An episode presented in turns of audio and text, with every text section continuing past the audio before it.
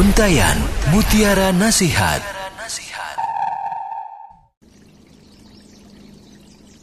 Assalamualaikum warahmatullahi wabarakatuh. Alhamdulillah wassalatu wassalamu ala rasulillah wa ala alihi wa ashabihi wa man walah. Amma ba'd. Ma'asal muslimin rahimani wa rahmukumullah Dakwah merupakan salah satu bentuk ibadah kepada Allah Subhanahu wa taala ibadah merupakan suatu yang mulia di dalam Islam. Allah Subhanahu wa taala berfirman, "Wa man ahsanu qawlan mimman da'a ila Allah wa amila salihah wa qala innani minal muslimin."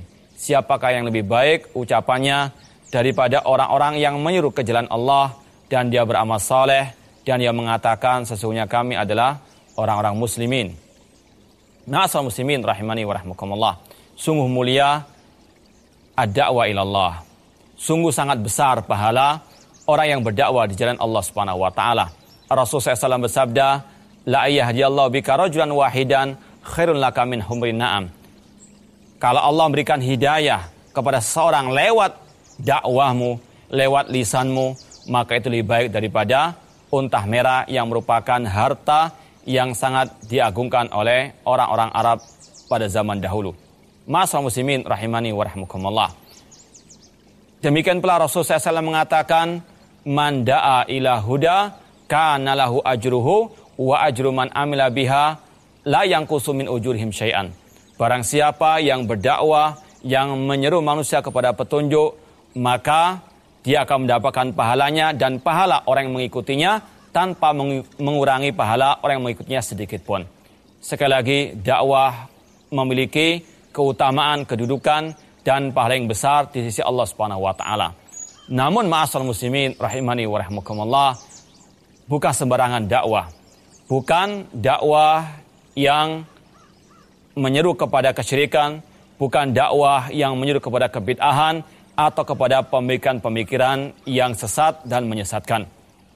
Karena di dalam ayat dan di dalam hadis tersebut Allah dan Rasulnya SAW memberikan kriteria memberikan syarat dakwah tersebut akan mendapatkan pahala dan kemuliaan di sisi Allah Subhanahu wa taala.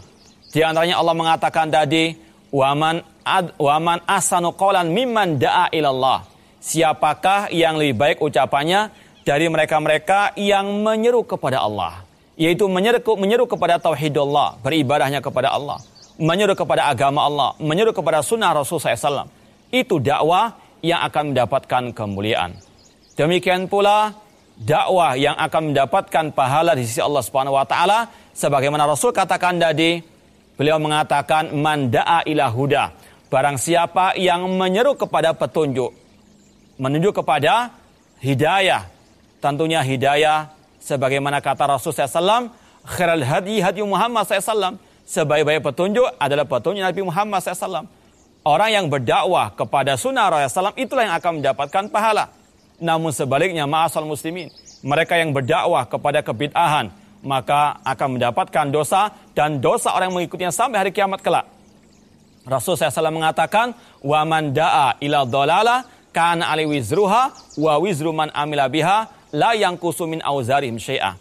Barang siapa yang menyuruh manusia kepada kesesatan, dan di antara kesesatan kata Rasulullah adalah al-bid'ah. Rasul mengatakan kulu bid'atin dolalah. Setiap bid'ah itu sesat. Maka setiap da'i yang menyuruh kepada kebid'ahan, maka baginya dosanya dan dosa orang yang mengikutinya tanpa mengikuti tanpa mengurangi sedikit pun dari dosa orang yang mengikutinya tersebut.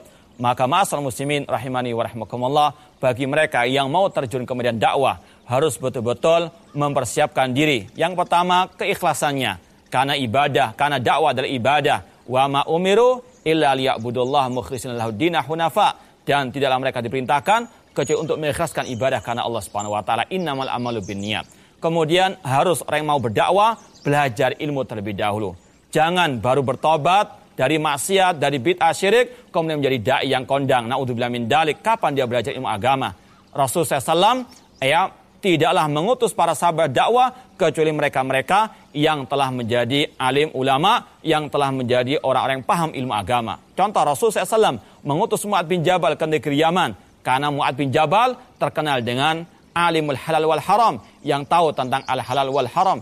Tidak sembarangan orang berdakwah karena Allah mengatakan Kul hadi sabili ad'u ilallah ala basiratin ana wa manittaba'ani wa subhanallah wa ma ana minal musyrikin. Katakanlah Nabi Muhammad, inilah jalanku. Aku menyeru kepada Allah ala basirah di atas al basirah kata Abdul bin Abbas ala ilmin di atas ilmu. Itulah jalanku dan yang mengikutiku. Kalau ada orang yang berdakwah atau mengaku mengikuti Rasulullah SAW dalam dakwanya, namun tanpa ilmu, ini adalah pernyataan yang dusta, pengakuan yang tidak ada buktinya, karena Allah Subhanahu wa taala mengatakan ciri pengikut Rasul yaitu yang berdakwah kepada Allah, kepada tauhidullah, kepada ibadahnya kepada Allah, kepada sunnah Rasul SAW, kepada agama Allah, ala basirah, di atas ilmu, yaitu ilmu syariat, ilmu Al-Quran dan sunnah Rasul SAW, ilmu tentang akidah yang sahihah, ilmu tentang al-halal wal haram. Maka sekali lagi, seseorang yang berdakwah tanpa ilmu, maka dia bukan pengikut Rasulullah Alaihi Wasallam. Jangan orang itu hanya bermodal semangat berdakwah, namun tanpa ilmu, maka itu akan banyak merusak daripada memperbaiki. Sebagaimana kata Al Khalifah Umar bin Abdul Aziz rahimahullah, beliau mengatakan, "Man abadallah bighairi ilmin, kana yufsidu aksan mimma yuslih." Barang siapa beribadah kepada Allah, berdakwah tanpa ilmu, maka dia lebih banyak merusak daripada memperbaiki. Maka sekali lagi, orang yang ingin berdakwah harus menata niatnya, ikhlaskan Allah, harus bermodalkan ilmu syariat Allah Subhanahu wa taala, ilmu Al-Qur'an dan sunnah Rasul SAW karena kalau tidak dia akan jatuh kepada ya dakwah yang sesat dan menyesatkan. Dan Rasul SAW telah mengingatkan kita tentang duatun ala abwabi jahannam man ajabahum ilaiha qadafu fiha akan ada dai-dai yang menyerukan neraka jahanam. Barang siapa mengikuti ajakan mereka, mereka dai-dai tersebut akan memasukkan mereka ke dalam neraka jahanam. Naudzubillah min dalik.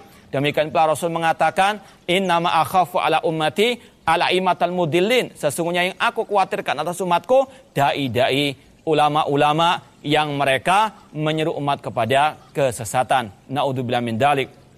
Kemudian juga ma'asal muslimin setelah ikhlas ilmu kemudian harus betul-betul orang tersebut bersabar dalam berdakwah karena dakwah itu pasti dihalangi oleh onak dan duri pasti ada ujian dan cobaan maka kewajiban kita untuk bersabar untuk kita betul-betul tidak putus asa dalam berdakwah jalan Allah SWT dan tidak takut dengan ujian-ujian yang Allah akan timpakan lewat lisan manusia, lewat perbuatan manusia yang tidak suka dengan dakwah kepada Allah Subhanahu wa taala. Oleh karena itulah Syekhul Islam Muhammad bin Abdul Hab mengatakan, "I'lam rahimakallah annau yajibu alaina ta'allum arba'i masail al-ilmu wal amal wa da'wa wa sabr alal al-adha." Di antara kewajiban kita bersabar dalam menjalankan dakwah yang hak, dakwah as-sunnah, dakwah at-tauhid karena pasti ada ujian dari tangan. Namun insya Allah Allah ma'as sabirin namun insya Allah Allah ma'al ladina taqaw wal ladina hum muhsinun. Sesungguhnya Allah bersama orang yang bersabar.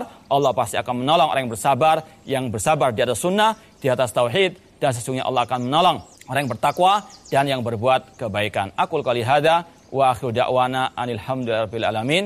Wassalamualaikum warahmatullahi wabarakatuh. Untayan Mutiara Nasihat